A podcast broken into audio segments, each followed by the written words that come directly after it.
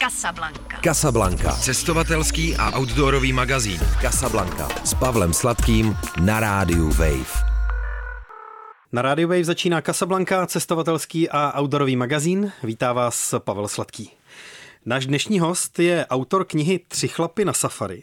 Marek Novotný, dobrý den. Dobrý den.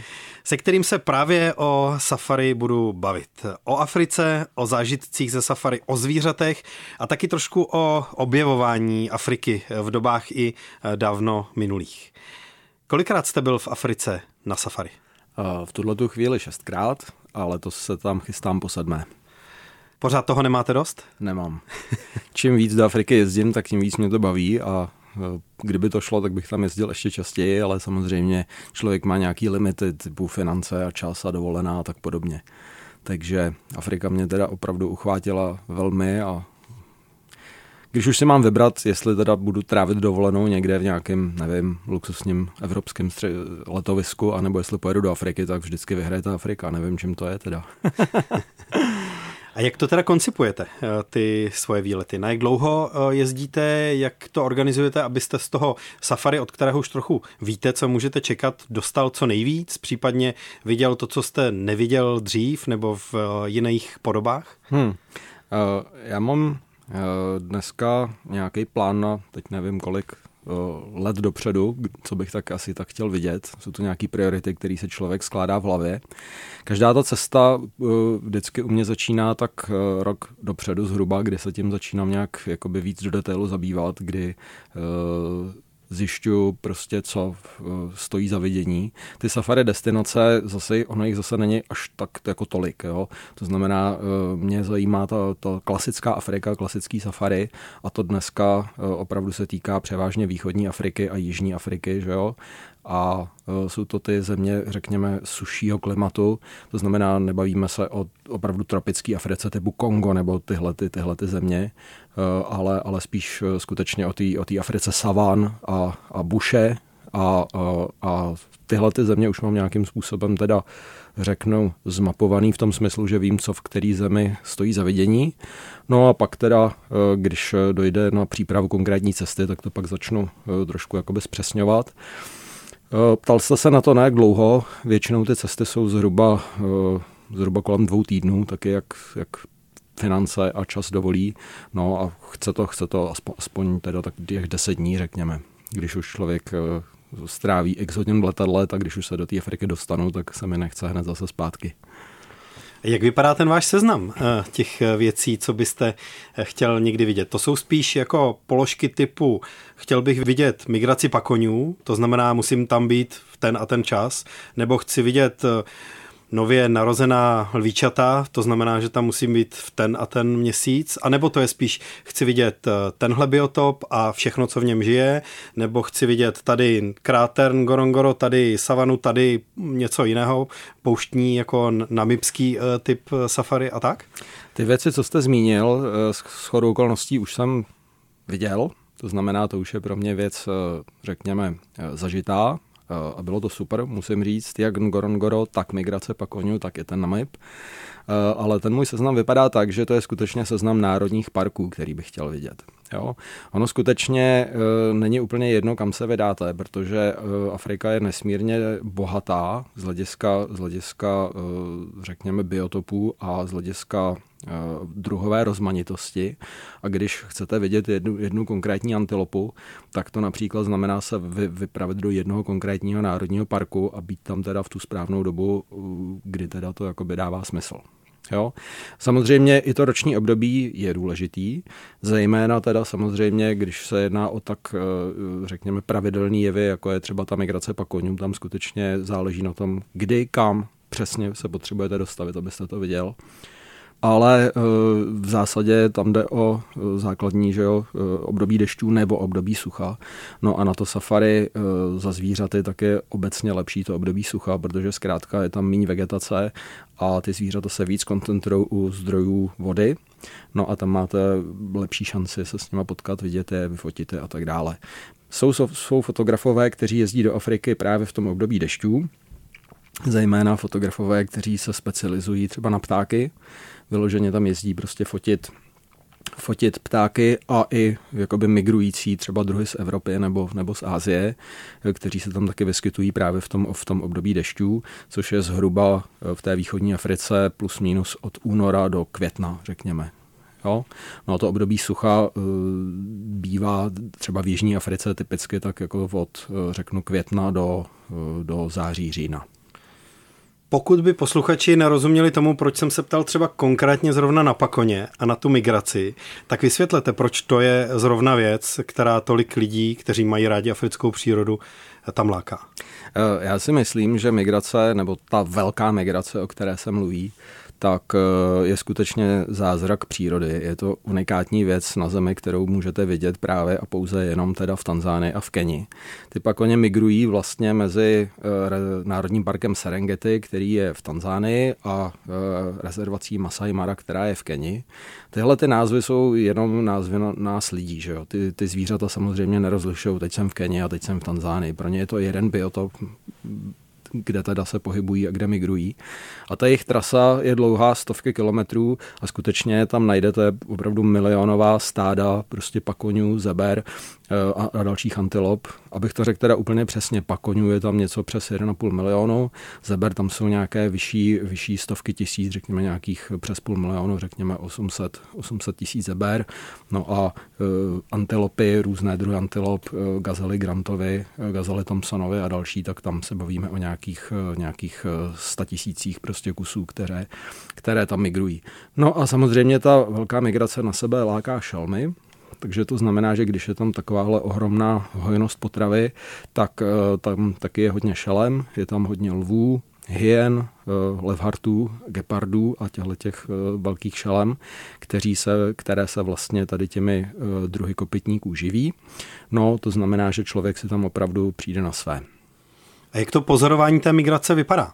Máte nějakou jakoby trasu podél toho koridoru v uvozovkách, nebo jak, to, jak tohle nejlíp naplánovat? Eh, já můžu říct eh, svoji osobní zkušenost eh, právě z jižní Serengeti, kde jsem byl v roce 2011 a pak jsem tam byl znovu v roce 2013.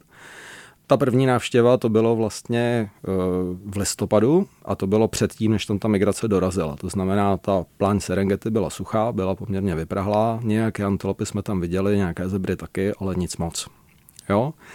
A pak jsem tam byl o dva roky později, v roce 2013, a to bylo úplně jiný obrázek. Bylo po deštích, ta pláň byla zelená, byla tam spousta takových, eh, řekněme, prohlubní s vodou a, a ta pláň byla plná pakoňů. Byla od obzoru k obzoru prostě plná.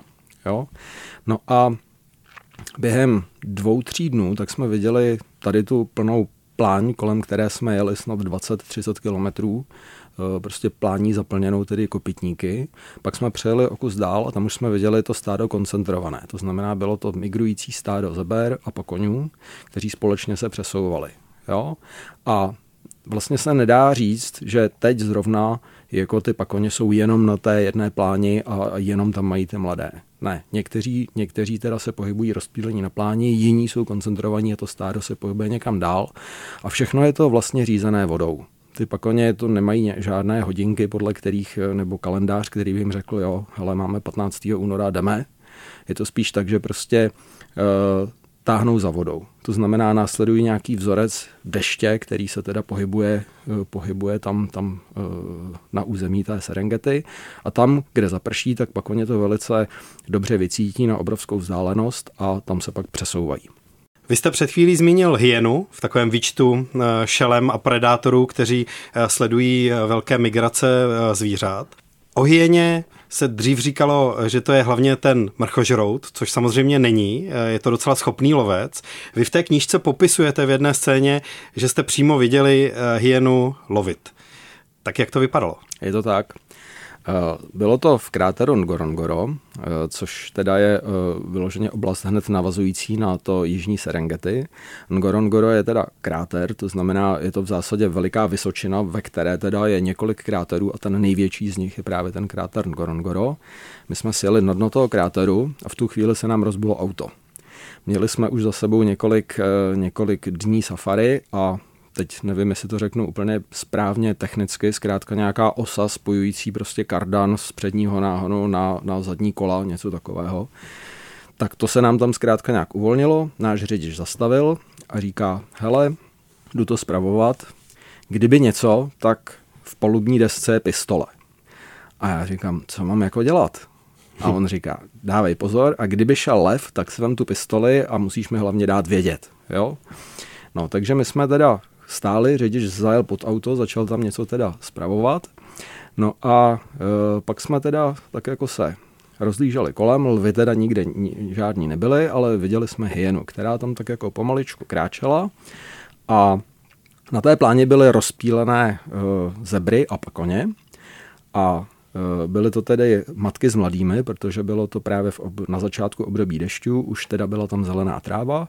No a teď jsme najednou viděli, jak ta hyena si tam vyhlídla e, samici zebry s mládětem a tak jako se k ním začala přibližovat. Ta zebra teda se otočila, začala jako utíkat pryč, to mládě za ní, no a ta hyena zkrátka zrychlila. No a jenom jsme viděli, jak teda si to metelí zkrátka za tou, za tou, uh, za tou samicí s mládětem. Viděli jsme, jak běží, běží, běží. Najednou zaběhli za obzor a pak jsme tam viděli, jak tam teda pobíhá ta samice a hyena, ta už, tu už jsme vlastně ani neviděli, protože byla za, takovým, za takovým terénním uh, jakoby ohybem. Řidič dokončil opravu a říká, hele, jedeme tam. Tam teda se zřejmě podařilo teda eh, té hyeně ulovit to mládě, takže jsme tam zajeli. No a viděli jsme, jak tam teda eh, hyena porcuje mládě. A naštěstí to bylo hned vedle teda cesty, protože je to národní park, tam se nesmíte pohybovat, jak vás napadne, musíte se pohybovat po cestách, ale naštěstí prostě pět metrů od, od cesty, tak tam hyena se živila. No a my jsme teda uh, měli možnost vidět, jak se krmí a to teda bylo něco neuvěřitelného, protože jsme viděli, jak ohromnou má sílu v těch čelistech a jak snadno dokázala teda si poradit s kostmi, s kůží a jak během chvilky teda z toho, z toho mláděte zbylo jenom jako torzo, které si pak ta hyena odnesla. Ta vaše kniha, eh, kterou už jsem zmiňoval, Tři chlapy na safari, hodně stojí na dialozích. Eh, jsou to právě ty tři chlapy, eh, co si povídají o tom, co vidí. Různě do toho tahají nějaký plzeňský kontext, co jsme kde viděli na National Geographic a co jsme někde četli v článku a jestli to teda bude pravda, jestli to odpovídá tomu, co vidíme a tak. Což je nakonec i tenhle případ té spatřené hyeny a jejího lovu. Jak velkou roli pro vás hraje ta společnost, eh, ve které eh, na safari jedete? Samozřejmě, že hraje. Eh, potřebujete parťáky a potřebujete kamarády. Samotného by mě to určitě bavilo taky, ale když tam jdete s kamarády, tak je to prostě jiný zážitek a tohle to jsou právě kamarádi, kteří se mnou byli už několikrát v Africe. No a Neříkám, že vždycky jedeme ve stejném složení, to tak úplně není, eh, ale takové to jádro tam pořád je a vždycky se to trošičku obmění. No a kamarádi jsou pro mě zásadní, to určitě. Jak vypadá ten den? Protože kdybych měl mít 10 eh, dní na safari eh, v rámci dvoutýdenní akce, tak bych to určitě chtěl jako nadrtit od tmy do tmy, vidět co nejvíc, pak jako odpadnout jenom se resuscitovat tím spánkem a jít eh, do toho znovu. Předpokládám, že to máte podobně. Já to mám úplně stejně. Kamarádi ne, protože jeden z těch kamarádů tak si docela rád přispí, takže tam jsme trošičku si museli vyjasnit ty priority, jak to teda bude po ránu. Eh, ale ono hodně záleží na tom, kam se vypravíte a, a kdy se tam vypravíte. Jo? Jsou lokality, kde máte třeba eh, nižší nadmořskou výšku a je tam teplo. Jo? Může tam být vysoká teplota, hlavně přes den. A když je přes den prostě 35-40 stupňů plus, no tak eh, samozřejmě i ta zvěř eh, jako nefunguje. Že jo? Ty si zalezou kopytníci někam do stínu, lvy prochrápou celý den a nevidíte z toho nic. Jo? Naopak právě to je ta výhoda třeba Serengeti nebo Ngorongoro, což jsou lokality s vysokou nadmořskou vejškou. Ngorongoro má přes 2,5 tisíce vlastně nad mořem. Jo? To znamená, i když je to Afrika, i když jste kousek pod rovníkem, no tak je to tak vysoko, že tam je docela chladno. Jo? A tam už to nevadí, protože i, i vlastně v tom přes to poledne, tak, eh, tak zkrátka ta zvěř je aktivní a má smysl tam teda se někde pohybovat a, a na něco se dívat. Klasické safari funguje tak, že se vypravíte co nejdřív, ideálně hned za úsvitu, nebo ještě před úsvitem, když to jde, když vás teda nedrží někde v táboře, což v některých partích se teda mimochodem dělá, že zkrátka nemůžete, nemůžete vyjet z toho tábora eh, vlastně před tím, než oni vás pustí, což je typicky až s východem slunce. No, pak teda, eh, pak teda eh, si dáte nějakou, nějaké to ranní safari, což je plus minus, nevím, od rána od těch šesti, řekněme do deseti, do půl jedenácté. Pak se vrátíte na tu základnu a teprve si dáte vlastně pořádnou snídani. Jo, nějaký ten brunch prostě, jo, nebo typicky prostě britskou snídani, vejce, že jo, slanina a tak, čaj. No a pak si člověk jde odpočinout, protože právě začíná to největší parno, že jo, je plus minus kolem 11. a třeba do dvou, do tří, tak si dáte prostě klídek někde, buď tam si schrupnete, nebo se jdete vykoupat do bazénu, nebo jenom tak jako. Já třeba dělám to, že píšu deník, abych to jako všecko si podchytil a pak mohl teda o tom psát v knížkách, abych ty zážitky jako udržel v hlavě a co nejdřív je zaznamenal, než to člověk zapomene všechny, že jo, samozřejmě. No a pak vyrážíte znovu odpoledne teda, někdy po té třetí hodině, řekněme, a, a do západu slunce ideálně. No a zase, když jste v některých lokalitách, tak máte možnost vyrazit na noční safari a to je zase úplně separátní disciplína, vynikající a máte možnost vidět druhy zvířat, které prostě přes den neuvidíte. Typicky drobné šelmy, nějaké cibetky, ženetky, že jo, zvířata jako je hrabáč nebo dikobraz, tak to jsou zvířata, která prostě přes den vůbec jako nemáte šanci vidět a v noci je vidíte docela snadno v těch správných lokalitách. Na začátku jsme zmínili Namíby, tak třeba v Namíby jsem byl na nočním safari, které bylo úplně luxusní, právě z pohledu tady těch zajímavých uh, druhů zvířat, které jsme tam právě viděli. Hrabáč kapský, že jo, tady v Praze v zoově mají, tak to je hodně zajímavé zvíře. No a zase, viděli jsme je jenom a pouze v noci. Jo? A je to perfektní, protože v noci tam bylo docela chladno tam ta teplota spadla, přes den bylo nějakých, nevím, 25, možná 28 stupňů a pak to spadlo třeba na 5 stupňů, to znamená jako velikánský skok teplotní dolů. My jsme se tam choulili v autě v dekách, co jsme tam měli sebou, no a hrabáč si tam vesele běhal, žral tam termity a, a byl jako na vrcholu aktivity, takže jako paráda. Když vyrážíte s rozedněním nebo těsně před ním, tak eh, v té savaně není ticho? Je ticho? Vůbec ne. Naopak, to je ta savana, savana nejvíc, nejvíc žije, že jo? žije uh, ptáky hlavně. Ranní ptáci, tak jako u nás tady ty ptáci jsou taky po ráno nejhlasitější, tak úplně stejně je to v Africe. Přes den samozřejmě už uh, tak jako hlasití nejsou a daleko třeba víc slyšíte ten hmyz, že jo, různé cikády a mm, prostě uh, druhy hmyzu, které teda slyšíte to bzučení, ale přes den skutečně uh, je, je to tižší než ráno. Rá, ráno, je, ráno je ten buš a ta savana nejzajímavější z hlediska, z hlediska zvuků a ptáků. No a ten večer s kamarády teda vypadá jak? Když, je, když se den končí, nejlíp teda úplně se západem eh, slunce, tak eh, vy máte čas a chuť si sednout, vypít pivo a všechno to jako rozebrat pořádně, je ty zážitky. Tak. A nebo eh, se koncentrujete na to, aby zase další den mohl začít brzo? No, vždycky jsme posadili. Ideální je, když, když to jde, tak když máte tu možnost, tak si tam sednout někde, když je oheň, že jo. Ideální je prostě si sednout pod tu hvězdnou oblohu. V Africe už jenom ty hvězdy vidět je zážitek, že jo. Protože zkrátka ten, ten světelný smog, který my tady máme, tak to tam neexistuje. Ty uh, lokality jsou hodně odloučené a když prostě jste někde, kde opravdu kolem vás desítky kilometrů nic není, no tak zkrátka ještě se vám povede, že třeba není, není úplně, nebo není, nesvítí měsíc, tak vidět jakoby mléčnou dráhu nad sebou v Africe je prostě fantazie, to je krása.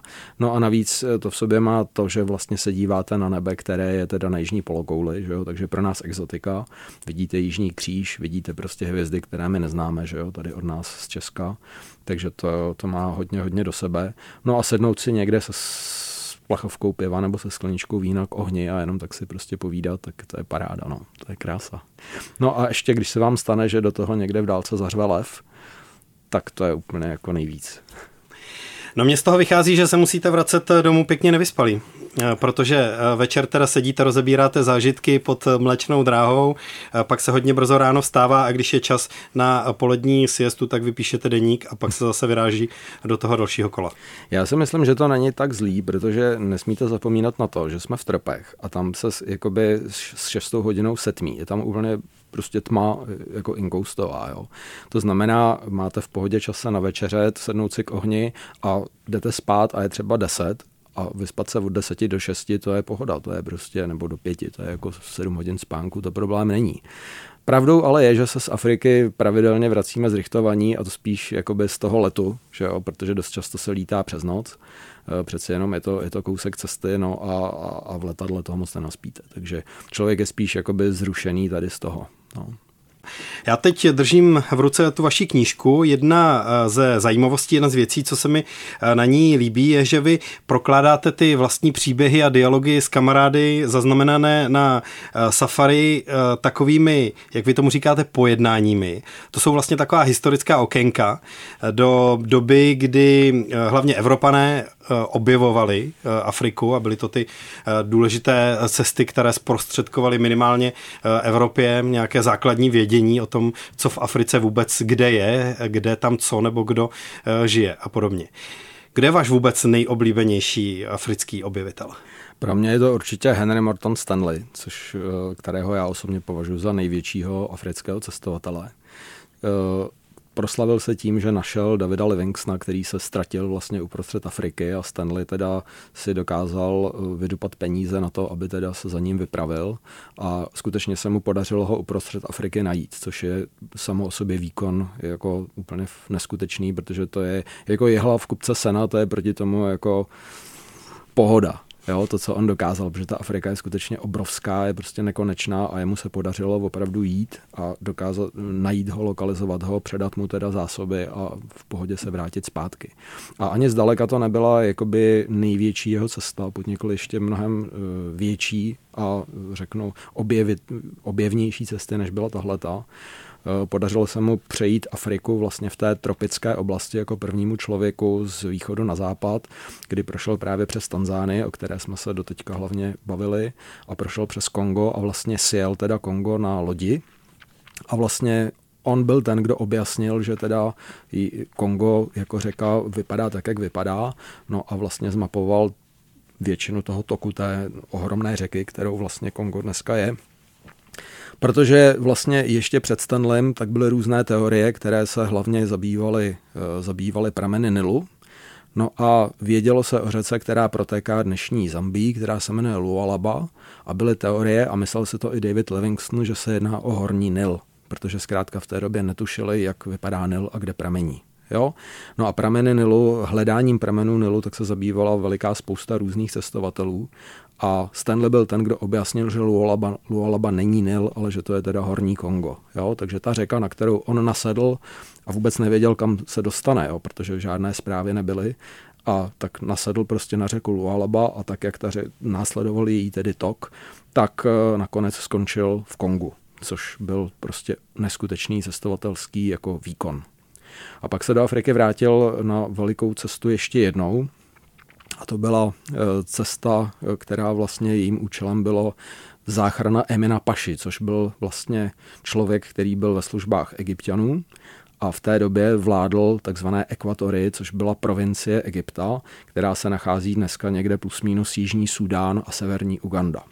No a tenhle ten Emin Paša eh, byl tedy veslancem Egypta, no a když vypuklo povstání mahdistů, tak mahdisté vlastně dobili, dobili Súdán, měli Chartum, že jo, ten severní Súdán, a uzavřeli cestu po Nilu, kterou vlastně ten Emin Paša měl jako hlavní trasu teda zpátky do Egypta. On byl v té Africe vlastně uvězněný těmi mahdisty. Ti mahdisté v tom Chartumu vládli snad 10 let, než je tedy tam odsud Britové vyhnali a než je porazili. No a Stanley se tenkrát vypravil právě to Emina Pašu zachránit a podařilo se mu teda projít Afrikou znova zpátky. Ten, tentokrát začínal v Kongu, eh, v tom eh, eh, u Atlantického oceánu, to znamená na, na západním pobřeží Afriky. Prošel celým tím Kongem, dostal se až k Albertovu jezeru do dnešní Ugandy. Tam teda dokázal toho Emina Pašu najít A celý, celý, celý ten jeho dvůr, řekněme, nebo ty lidi, kteří tam s ním byli, což byly nějaké prostě tisíce lidí, tak vyvedl z Afriky ven a dovedli až do Zanzibaru. Takže vlastně po třetí se mu povedlo udělat takovouhle průlomovou neskutečnou cestu, kterou teda se podle mého názoru úplně neskutečně zapsal do dějin, dějin objevování Afriky. Vy v té kapitole o něm taky konstatujete, že na rozdíl třeba od Richarda Bartona nebyl Stanley rasista. Říkáte to hlavně proto, že ho kvůli tomu obdivujete, nebo že si ho ceníte víc než třeba těch jiných eh, cestovatelů, a nebo kvůli tomu, eh, že to byl i mm, nějaká součást úspěchu těch jeho cest? Určitě si myslím, že to přispělo k tomu, že ty cesty se povedly, protože on dokázal si najít ty spolupracovníky e, lokální, to znamená Černochy a, a eh, vlastně Svahilce, kteří, e, které vlastně pověřil těmi klíčovými rolemi, které v té jeho karavaně byly. A rozhodně to přispělo k tomu, že se ty cesty povedly. Jo? Nicméně musíme se na tu dobu dívat jakoby soudobýma očima a ne dnešníma očima. Dneska bychom, když bychom poměřovali tyhle ty osobnosti druhé poloviny 19. století dnešníma očima, tak bychom možná se dobrali k tomu, že tam byl rasista úplně každý jo, protože zkrátka ty měřítka tenkrát byly nastavená trošičku jinak. Nicméně ten Richard Barton, který byl vlastně prvním objevitelem Tanza, eh, vlastně eh, v, eh, v Tanzánii, v oblasti Tanzánie a došel jako první Evropan k jezeru Tanganika, tak to byl úplně jako ložený rasista. Ten prostě vyloženě v těch svých knihách naprosto nepokrytě se vyslovuje proti lokálnímu obyvatelstvu a je vyloženě jako brutálně rasistický. Zatímco u Stanleyho to tak rozhodně není. Stanley posuzuje lidi vůbec ne podle barvy, ale podle kvalit a podle charakteru a podle vlastností, kteří, kterou ty lidé, ty lidé měli. Když se ptal na to, jestli to je ten důvod, proč si ho tak cením, já si myslím, že ne. Já si ho cením skutečně z pohledu toho, co jako cestovatel dokázal. Jo, to je pro mě to hlavní kritérium. Čím to je, že Henryho Mortona Stanleyho ta jiná jména zastínila? Livingstona si dneska vybaví určitě mnohem víc lidí. V Česku nepochybně jako Emila Holuba, to je ten náš eh, velký objevitel eh, Afriky a další jména. Eh, čím to, že Stanley nebude patřit minimálně v Česku k těm nejznámějším jménům? Já si myslím, že tady u nás v Česku je to samozřejmě úplně posunuté, protože zkrátka to téma je spojované hlavně s tím Emilem Holubem. Livingston sám o sobě měl neskutečný význam jako bojovník proti, proti otroctví. On i jakoby sehrál neskutečně pozitivní roli v tom, že se Británie rozhodla to otroctví tak moc potírat a skutečně díky eh, Livingstonově působení veřejnému přednáškám, které, které dělal, tak to veřejné mínění skutečně strhl na stranu teda boje proti otroctví, což určitě byla jeho obrovská zásluha. Jo? Livingston nepochybně je ohromná osobnost, byl v Africe před Stanleyem, prošel Zambezi, prošel Afriku tam i zpátky, stejně jako Stanley, byť v jiné oblasti, že jo? v té oblasti tedy jižněji. Eh, dneska kolem toku Zambezi, což je dnešní tedy Botswana, eh, Zimbabwe, Zambie, eh, Angola. Jo, to jsou ty země, kde hlavně teda působil Malawi, jsem zapomněl, David Livingston. No, já si myslím, že v dnešní době na Stanlem trošičku ulpívá to, že on se v po, po vlastně v závěru té své cestovatelské kariéry věnoval otevírání Konga a spolupracoval vlastně s belgickým králem Leopoldem, který tedy chtěl Kongo kolonizovat. Tenhle mu byl nápomocen v tom smyslu, že tam vybudoval síť obchodních stanic a vlastně otevřel to Kongo, když bychom řekli, jakoby evropské civilizace. To znamená, tu, tu, to vnitřní Kongo nějakým způsobem dokázal propojit s pobřežím Atlantického oceánu, vybudoval tam cesty, přivedl tam lidi, vybudoval obchodní stanice, eh, dokonce parníky, které tam Stanley nechal dopravit, tak tam začaly normálně se plavit po té řece. Nicméně, je třeba říct, že Belgičané v Kongu teda předvedli opravdu brutální útlak eh, toho místního obyvatelstva a skutečně belgický král Leopold v Kongu teda skutečně se dopouštěl brutálního vykořišťování a vlastně s cílem teda jenom maximalizovat svůj zisk, tak tam opravdu se k lidem chovali jako kdyby to byly otroci. Jo. To znamená, tady skutečně tohle je z mého pohledu velice temná, eh, temná eh, část dějin eh, té rovníkové Afriky. Nicméně zase na druhou stranu bych řekl, že tohle to nebyla Stanleyho jako věc. Jo. Stanley tam skutečně byl na začátku, když se ta Afrika otvírala a on rozhodně se nepodílel tady na těch šílených zvěrstvech, které tam ti belgičané posléze, posléze páchali. Jestliže dneska se setkáváme s názory, že zkrátka Evropané mají na eh, stavu Afriky nějakou vinu, tak si myslím, že v tom Kongu teda to tak rozhodně je, protože skutečně to Kongo Belgičané, belgický král drancovali, vykořistěvali a zneužívali tam prostě stovky tisíce lidí. Jo? Eh, nicméně tohle to není věc, kterou bych eh, kladl za vinu právě tomu Stanleymu. Stanley byl objevitel, byl to cestovatel, ale nebyl to vykořišťovatel.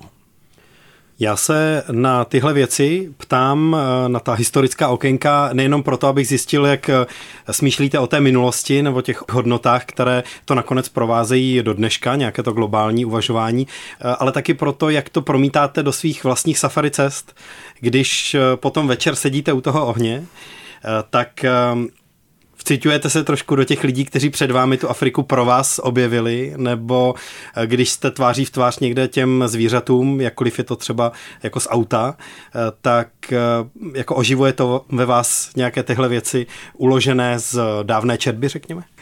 Vcitování je trošku silné slovo. Nemůžu říct, že bych se vyloženě já sám vcitoval do role nějakého objevitele. Já tam nic neobjevuji. Jo?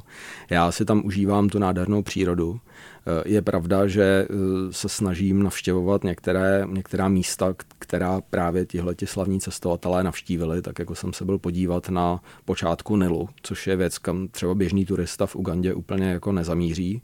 Já jsem se tam měl podívat, protože mě to prostě zajímalo, právě proto, že ten počátek Nilu byl tak velké téma v tom 19. století. Jo. To znamená, trošičku si myslím, že, že v tom plánování mých cest uh, se to ovlivňuje, jakoby v tom smyslu, že mě zajímá, jak na ty místa, která já navštěvuji, se dívali ty zastavatelé a e, jak se na ně dívám já. A jsem rád, když se můžu podívat na nějaké takovéhle významné místo a nějak si to spojit právě i s, i s tou historií. To mě na tom, to mě na tom baví. No. A jaké to je teda u těch pramenů Nilu? Ono, ještě si to musíme vyjasnit. To, co, to o čem jsem mluvil, tak je počátek Nilu, v angličtině mm-hmm. Source of the Nile, což je místo, kde vlastně řeka, která, které se říká tedy Victoria Nile, začíná vytékat z Viktorina jezera. To znamená, není to pramen ve smyslu češtin, češtiny, pro češtinu je pramen něco trošičku jiného, jo, ale je to počátek Nilu. No a vidět jenom to, že teda z toho ohromného velikánského jezera uprostřed Afriky začíná vytékat řeka, tak je paráda. To je samozřejmě moc fajn. Není to tak, že byste tam hledal nějakou super divočinu, to ne. Je to místo, kde teda kam si zajedete, eh, můžete se tam jít podívat na to místo, můžete si tam udělat nějaký okruh lodičkou a podívat se tam na hrochy, ale to jsme teda my neudělali. No ale pak je tam ještě jedna zajímavost a to je to, že to je místo, kde, kde byl vlastně do Nilu rozptýlen popel Mahatmy Gandhiho. Gandhi žil eh, jak v Africe, tak v Indii a když eh, zemřel, tak vlastně eh, v jeho poslední vůli bylo, že má být spálen a jeho popel má být vhozen do Nilu a do Gangy.